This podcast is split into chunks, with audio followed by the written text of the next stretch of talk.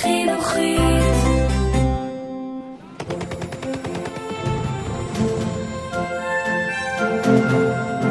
Es lebe Deutschland!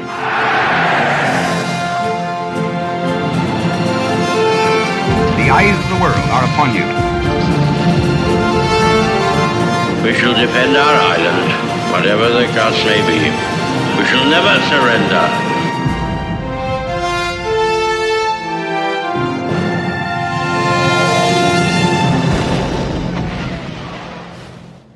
ברוכים הבאים לפודקאסט מלחמת העולם השנייה של החינוכית. אני יובל מלכי. פרק 14, במדבריות צפון אפריקה, מערכה ראשונה. משנת 1940 נלחמו בצפון אפריקה בקרבות אדירים למעלה ממיליון איש מעשר מדינות שונות. עלילות גבורתם וסבלם הלהיבו את הדמיון ויצרו מיתוסים של מצביעים גדולים. החיילים נלחמו בעיקר בחבל ארץ שנודע בשם המדבר המערבי, בו יש מעט מזון ומים, אך יש בו שפע של חול, סלעים וזבובים. הלחימה בצפון אפריקה היא סיפור מרתק על התמודדות בתנאי המדבר הקשים, על כוחות מיוחדים, הונאה והטעיה, טכנולוגיה וגבורת לוחמים. וזהו גם סיפור על תקופה מותחת בארץ ישראל, שהביאה לתוכניות קיצוניות. זהו הסיפור של קרבות מלחמת העולם השנייה במדבריות צפון אפריקה.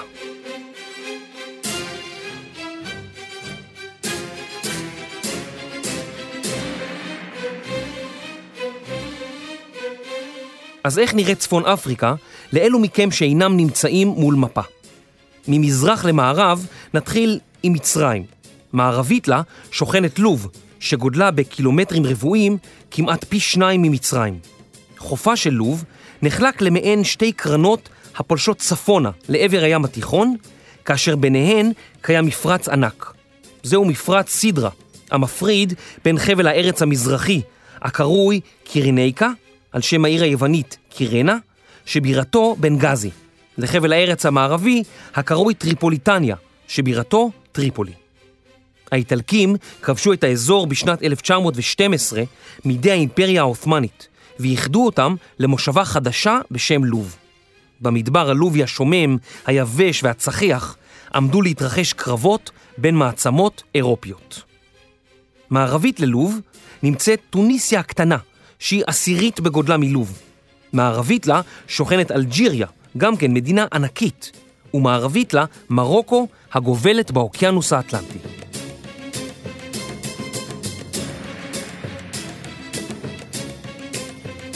עם סיום בנייתה של תעלת סואץ, הפכו המדבריות שסביבה לאסטרטגיים, והשליטה בהם הייתה המפתח להגנה על התעלה.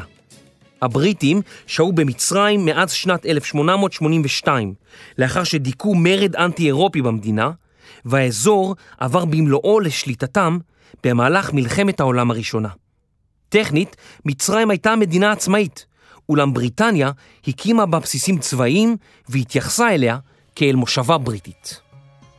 תעלת סואץ הייתה נתיב חשוב לספינות הבריטיות בדרכן להודו ולמושבות הבריטיות במזרח אסיה. הבריטים לא יכלו להרשות לה ליפול בידי ידיים זרות. מערבה משם שלטה צרפת בתוניסיה, באלג'יריה ובחלק ממרוקו. לאחר תבוסתה של צרפת ביוני 1940, היו המושבות הצרפתיות בשליטת ממשלת וישי. לפתע מצאו הבריטים אויב על הגדרות.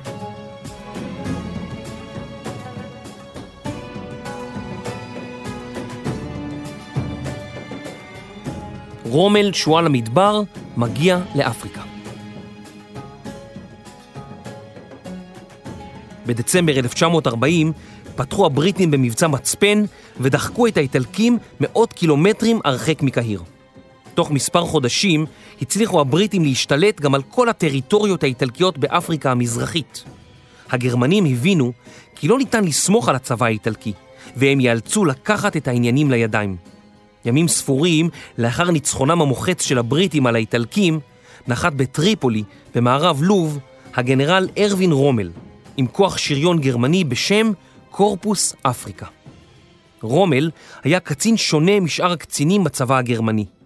בניגוד לרקע המקובל של קציני הצבא, בתחילת המאה ה-20, ברובם בני אצולה פרוסיים, רומל היה בנו של פרופסור ומנהל בית ספר, ונחשב למעין הרפתקן.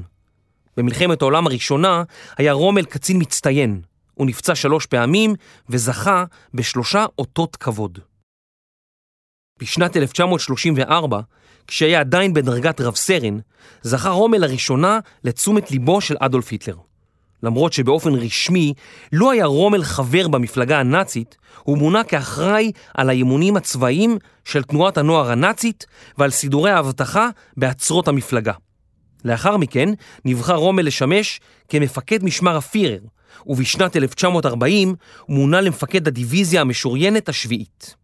הדיוויזיה של רומל דהרה דרך צרפת, והייתה הראשונה להגיע לחופי תעלת למאנש, המפרידה בין צרפת והאיים הבריטים. בשל התמרונים המהירים שלה בשדה הקרב, זכתה הדיוויזיה בכינוי דיוויזיית הרפאים, מכיוון שאפילו הפיקוד הגרמני לא תמיד ידע את מיקומה המדויק. העיתונות הנאצית הרבתה לפאר ולהלל את כישוריו של רומל, והפכה אותו לגיבור לאומי. חייליו, שהתנדבו לשרת עמו בקורפוס אפריקה, היו מלאי מרץ ובעלי מורל גבוה. הם היו מוכנים להרפתקה ייחודית במדבר, תחת מפקדם הנערץ.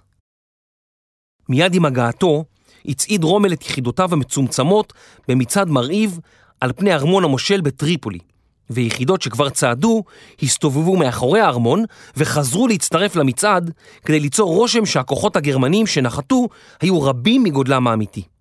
בדומה לכך, פנה רומל לבני בריתו האיטלקים, ואלו בנו עבורו, בזמן שיא, 200 טנקי דמה עשויים מעץ ומשלדי מכוניות ישנות, כדי שכוחו יראה גדול ממה שהיה באמת.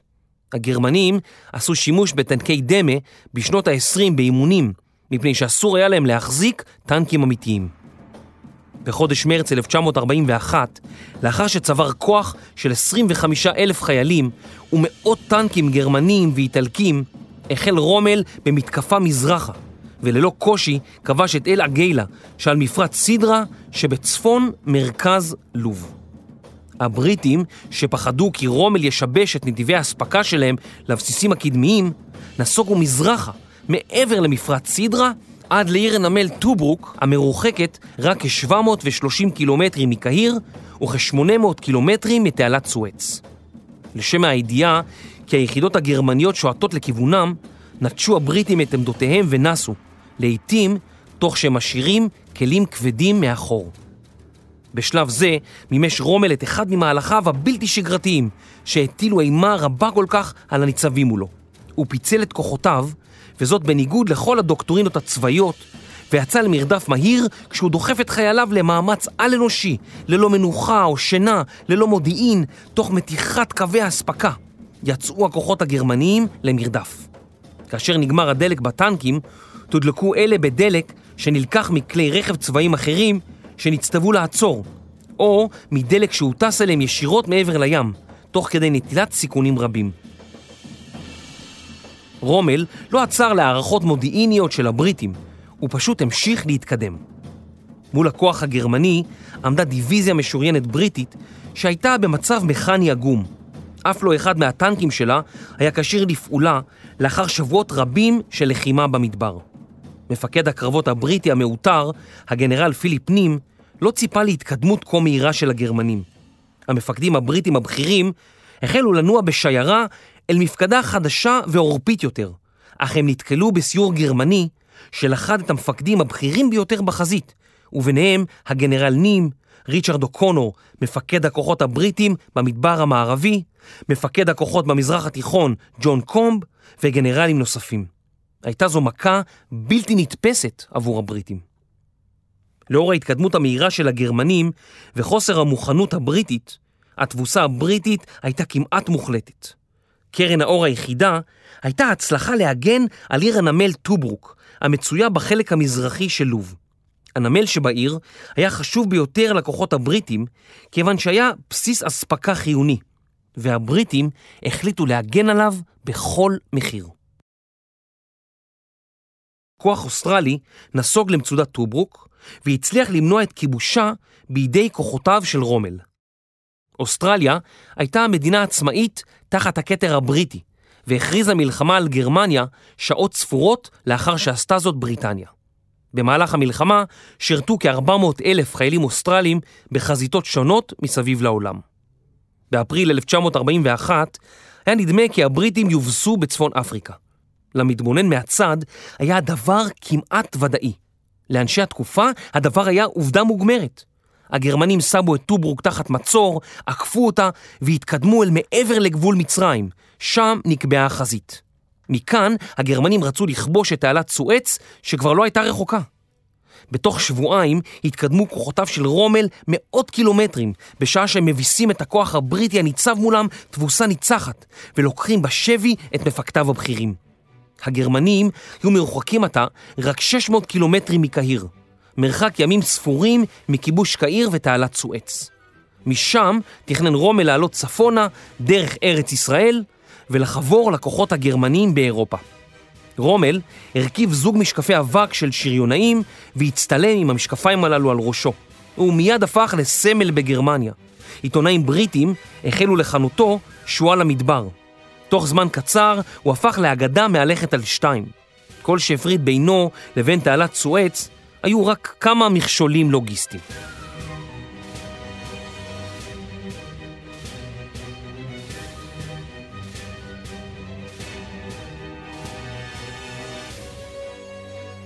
את הסיסמה המפורסמת, הצבא צועד על קיבתו, טבע נפוליאון.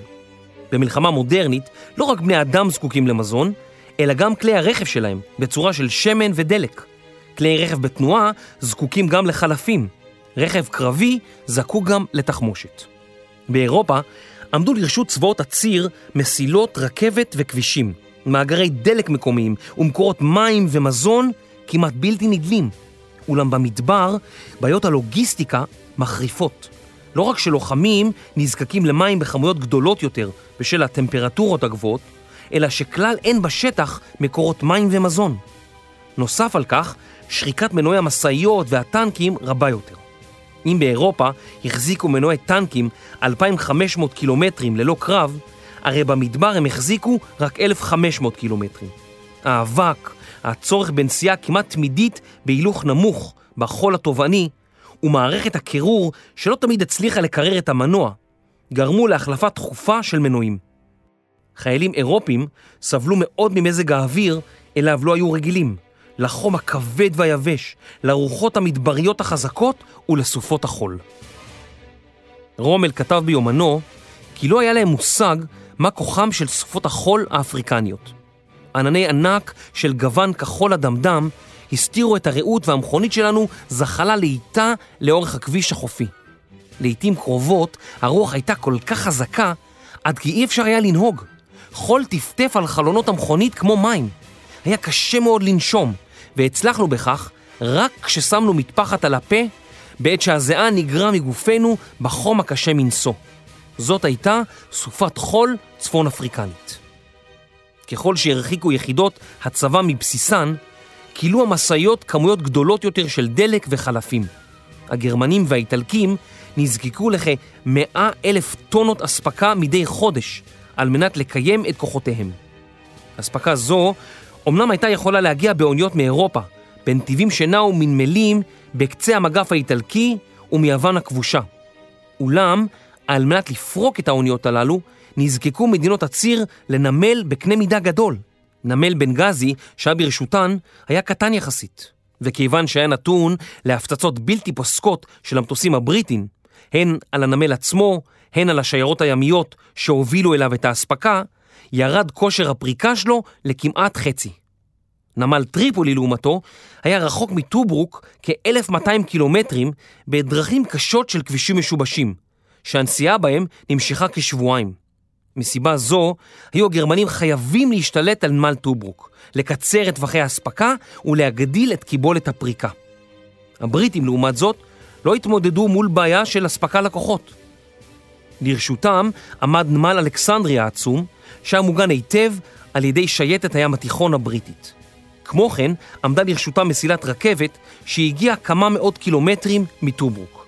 לנמלה של טוברוק נודעה חשיבות גדולה משום שלצורך ניצחון במדבר, היה צורך לנצח תחילה בקרב האספקה.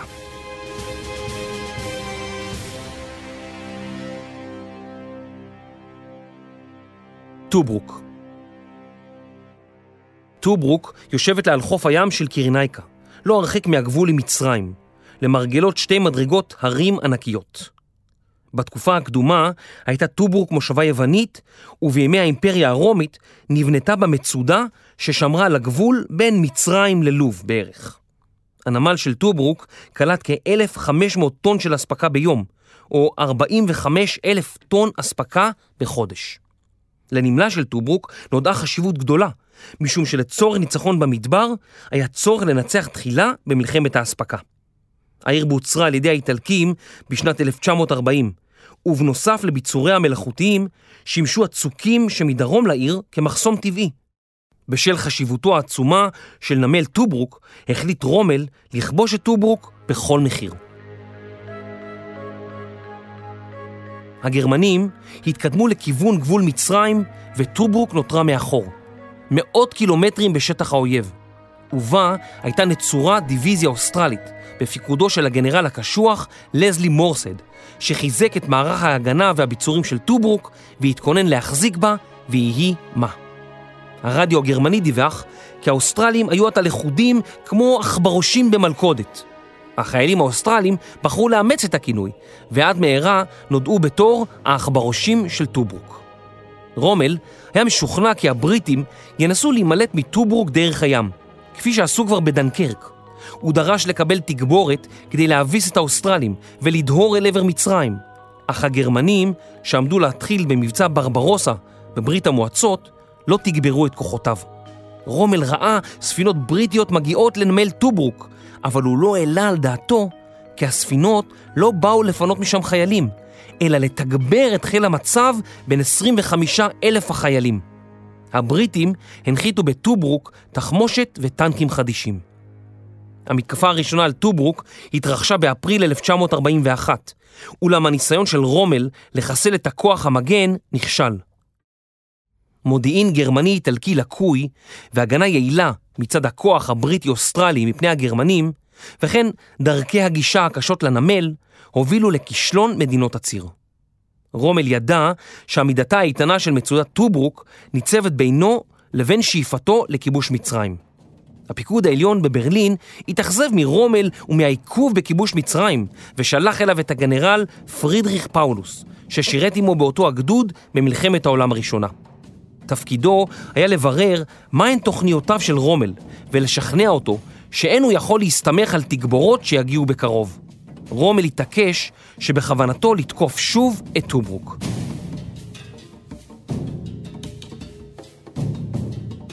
המתקפה השנייה על טוברוק התרחשה כעבור חודש, בחודש מאי 1941.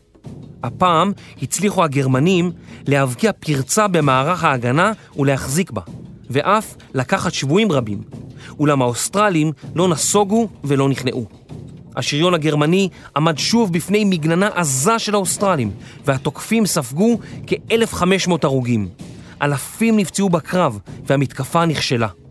פאולוס הורה לעצור את המתקפות, ואסר על רומל לתקוף שוב. בשובו לגרמניה דיווח פאולוס כי טוברוק אינה הבעיה, אלא אופיו וסגנונו של רומל, נוסף על בעיית האספקה לקורפוס שבפיקודו.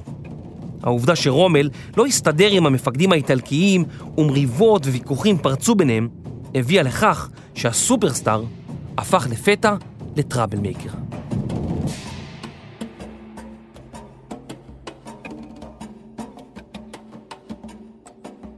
רומל המשיך לצור על טוברוק, והבריטים החליטו לנסות ולפרוץ את המצור מבחוץ.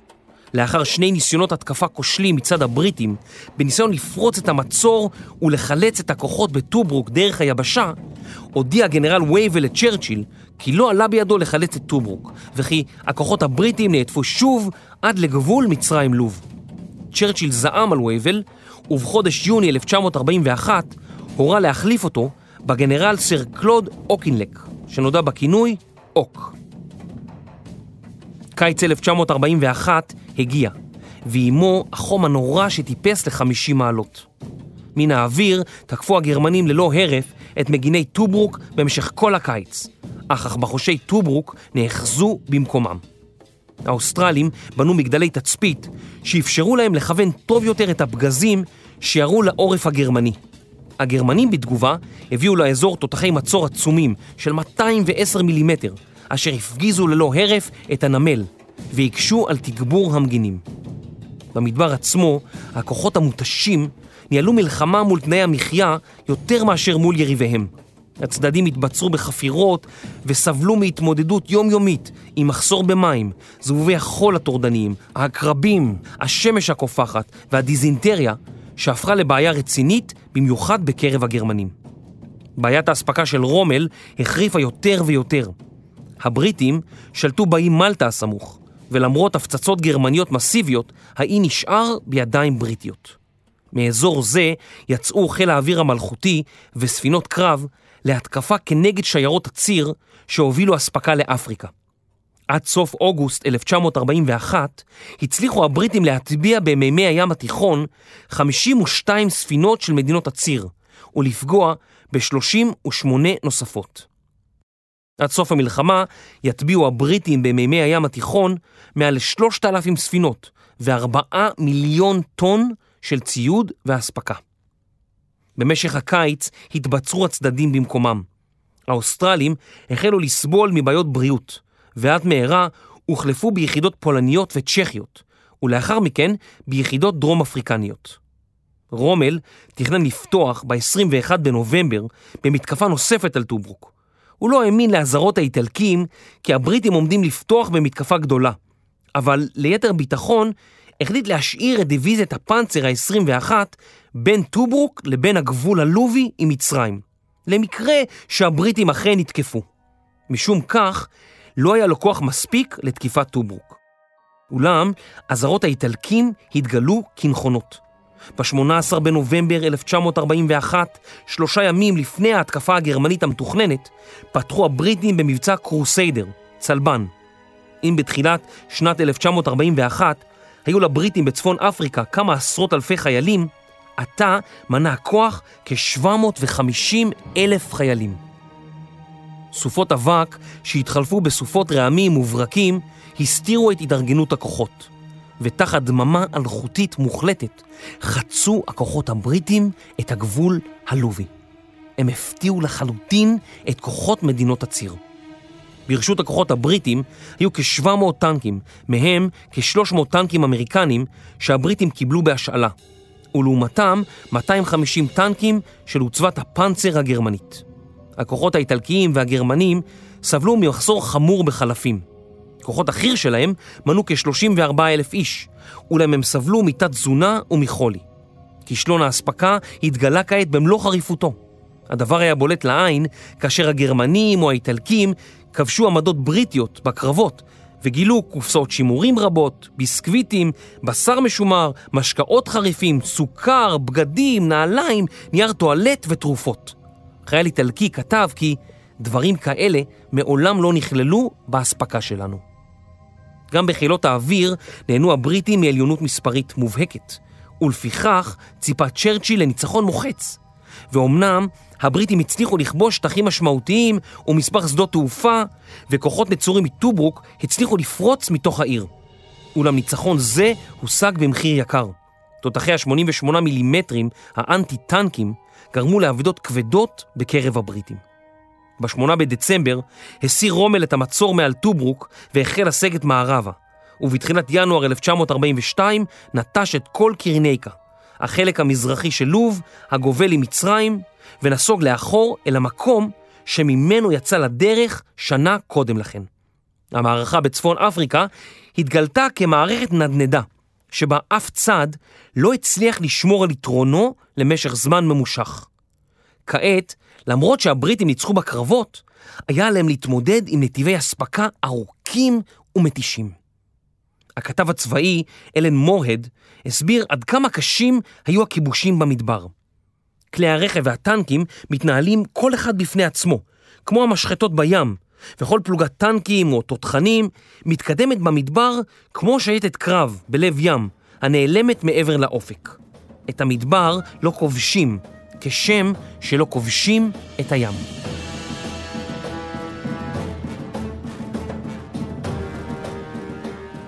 בתחילת שנת 1942 התאוששו הכוחות מחודשי הלחימה ומהתנועה הבלתי פוסקת. הם טיפלו בכלי התחבורה, בכלי הנשק ובעצמם, והחלו לתכנן את השלבים הבאים. רומל קיבל לידיו דיווחים של המודיעין הגרמני שהצליח ליירט תשדורות של הנספח הצבאי האמריקני בקהיר. בעזרת המודיעין ידע מה מתכננים הבריטים.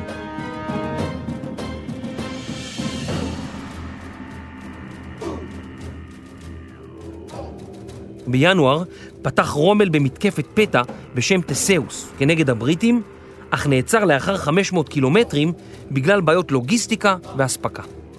בחודש מאי של אותה השנה, שוב פתח רומל במתקפה שנודעה בשם קרב גזלה, כיוון שהתרחשה ליד עיירה לובית בשם עין אל גזלה. רומל תקף את הכוחות הבריטים בעוצמה רבה ובהפתעה גמורה. הבריטים, שירתו שדרים גרמניים בערך מתחילת המלחמה, גילו על תוכניות גרמניות רבות בכל החזיתות בהן לחמו כנגדם. למרות יירוט תשדורות האניגמה והגילוי על מתקפה גרמנית מתוכננת, לא הועבר המידע הרלוונטי מהמפקדה בקהיר לידיעת הכוחות הבריטים עצמם.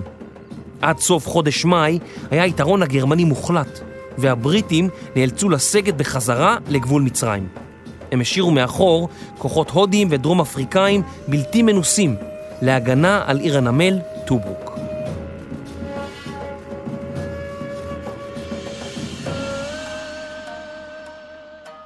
רומל הריח דם.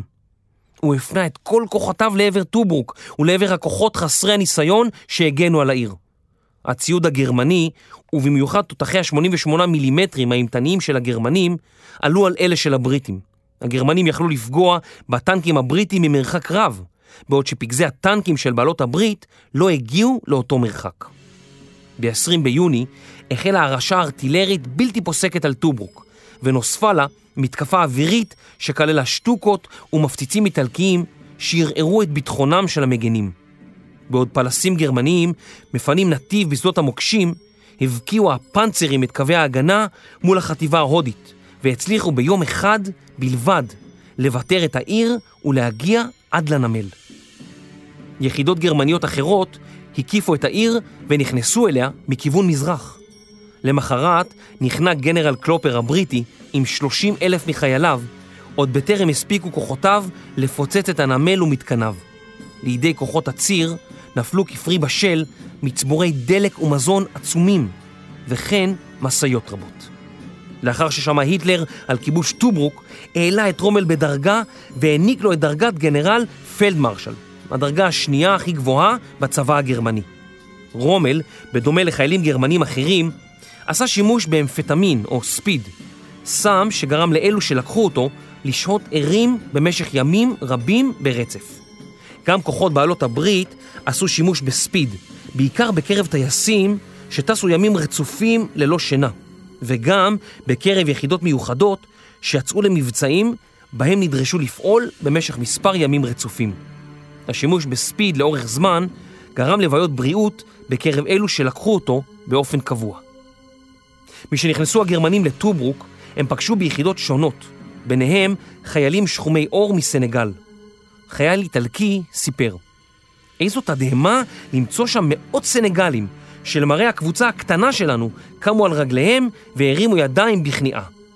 הבטנו בחיילים השחורים המסכנים האלה, ששירתו את אנגליה העשירה. אנשים שבאו מרחוק להשתתף באיזו מלחמה, אולי אפילו בלי לדעת למען מי ולמען מה הם נלחמים. צ'רצ'יל לא האמין למשמע אוזניו כאשר נפלה טוברוק, והוא חש בחילה. לימים כתב, לא הרי תבוסה, כהרי חרפה.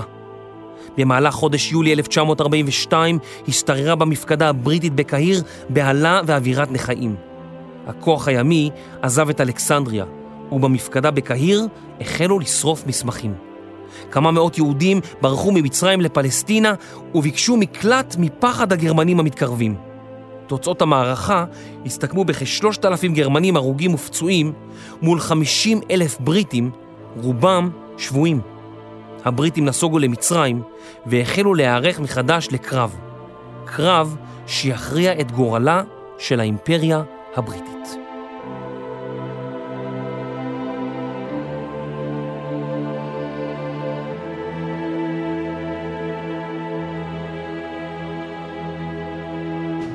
התגובה בארץ ישראל לכיבושי רומל.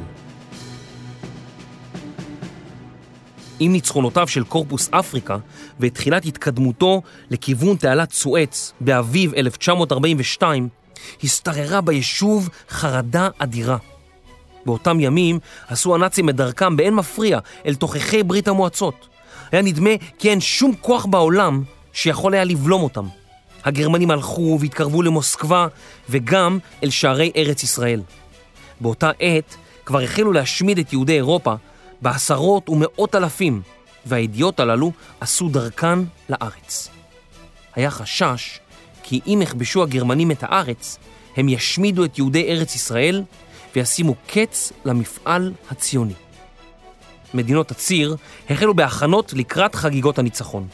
מוסוליני תכנן להיכנס לקהיר בראש קורפוס אפריקה, כשהוא רכוב על גבי סוס לבן אצילי. בסוף חודש יולי הוא לקח עמו את הסוס ממטוסו וטס ללוב.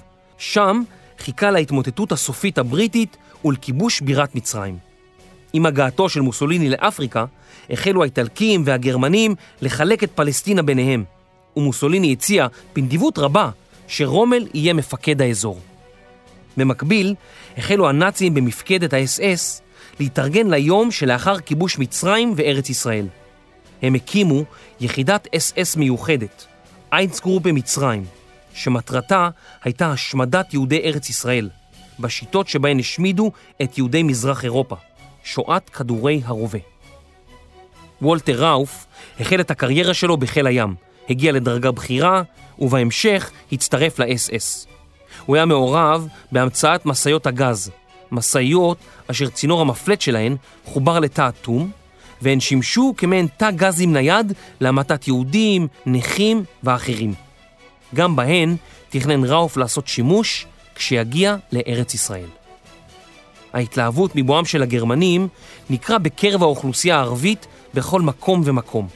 רבים מהערבים היו מוסתים על ידי המופתי חאג' אמין אל-חוסייני, פרו-נאצי מוצהר שאף נפגש עם היטלר. חלק מהערבים בירכו איש את רעהו בברכת הייל היטלר, ודוחות מודיעין בריטים דיווחו כי האוכלוסייה הערבית הפרו-גרמנית מצפה שהיטלר יגיע ויזרוק את היהודים לים. הערבים הצרו על כך כי אין ברשותם מספיק נשק כדי לעזור לגרמנים לשחרר את ארץ ישראל מיהודים. גם שלטונות המנדט הכירו בסכנת כיבוש הארץ. ב-27 באפריל 1942 ניתנה לפלוגות הפלמ"ח פקודה לגייס את כל חבריהם בגיוס מלא ולעמוד בכוננות עליונה, למרות שלא היה בידם מספיק נשק. בקרב היישוב הדעות היו חלוקות. אחדים הציעו כי היהודים יסוגו עם הבריטים לקפריסין ולהודו, ואילו אחרים טענו כי הדבר בלתי אפשרי, ואם יתקרבו הנאצים לא יהיה מנוס אלא לעמוד מולם. יצחק טבנקין אמר כי חצי מיליון יהודים אלה אינם צריכים לסגת. אף אחד מאיתנו לא צריך להיות ניצול. הוא צריך לעמוד פה, עד הסוף, למען זכותו בעתיד, למען כבודו העצמי, למען נאמנותו ההיסטורית. עם התקרבות הגרמנים לארץ, הוכנה תוכנית לריכוז כל האוכלוסייה היהודית במובלעת באזור חיפה והגליל, שנקראה מצדה על הכרמל. התוכנית הייתה לנסות להתנגד לגרמנים עד האיש האחרון.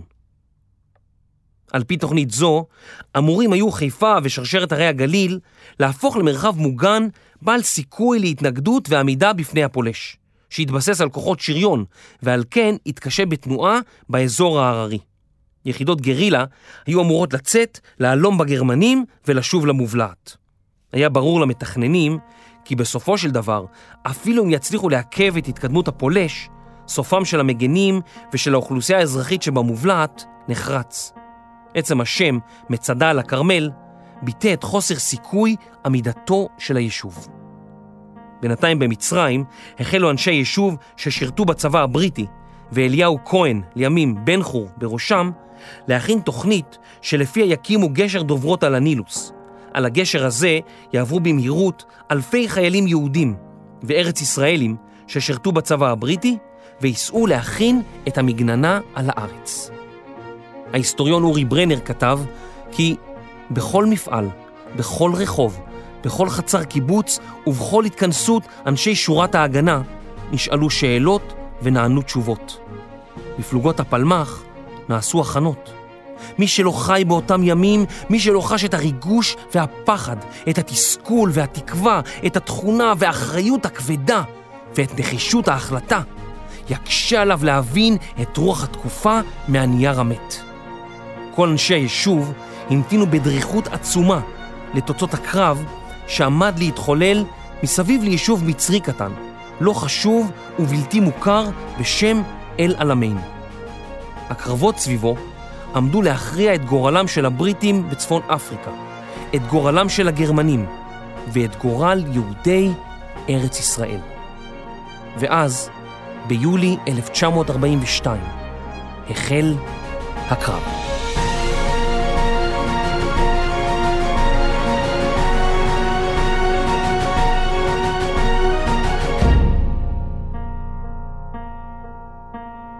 פרק 14, במדבריות צפון אפריקה, מערכה ראשונה.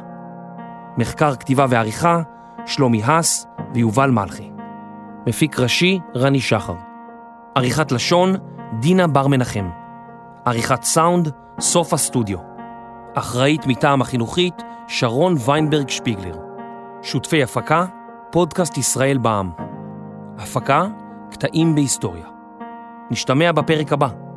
אני יובל מלכי, מלחמת העולם השנייה, פודקאסט של החינוכית.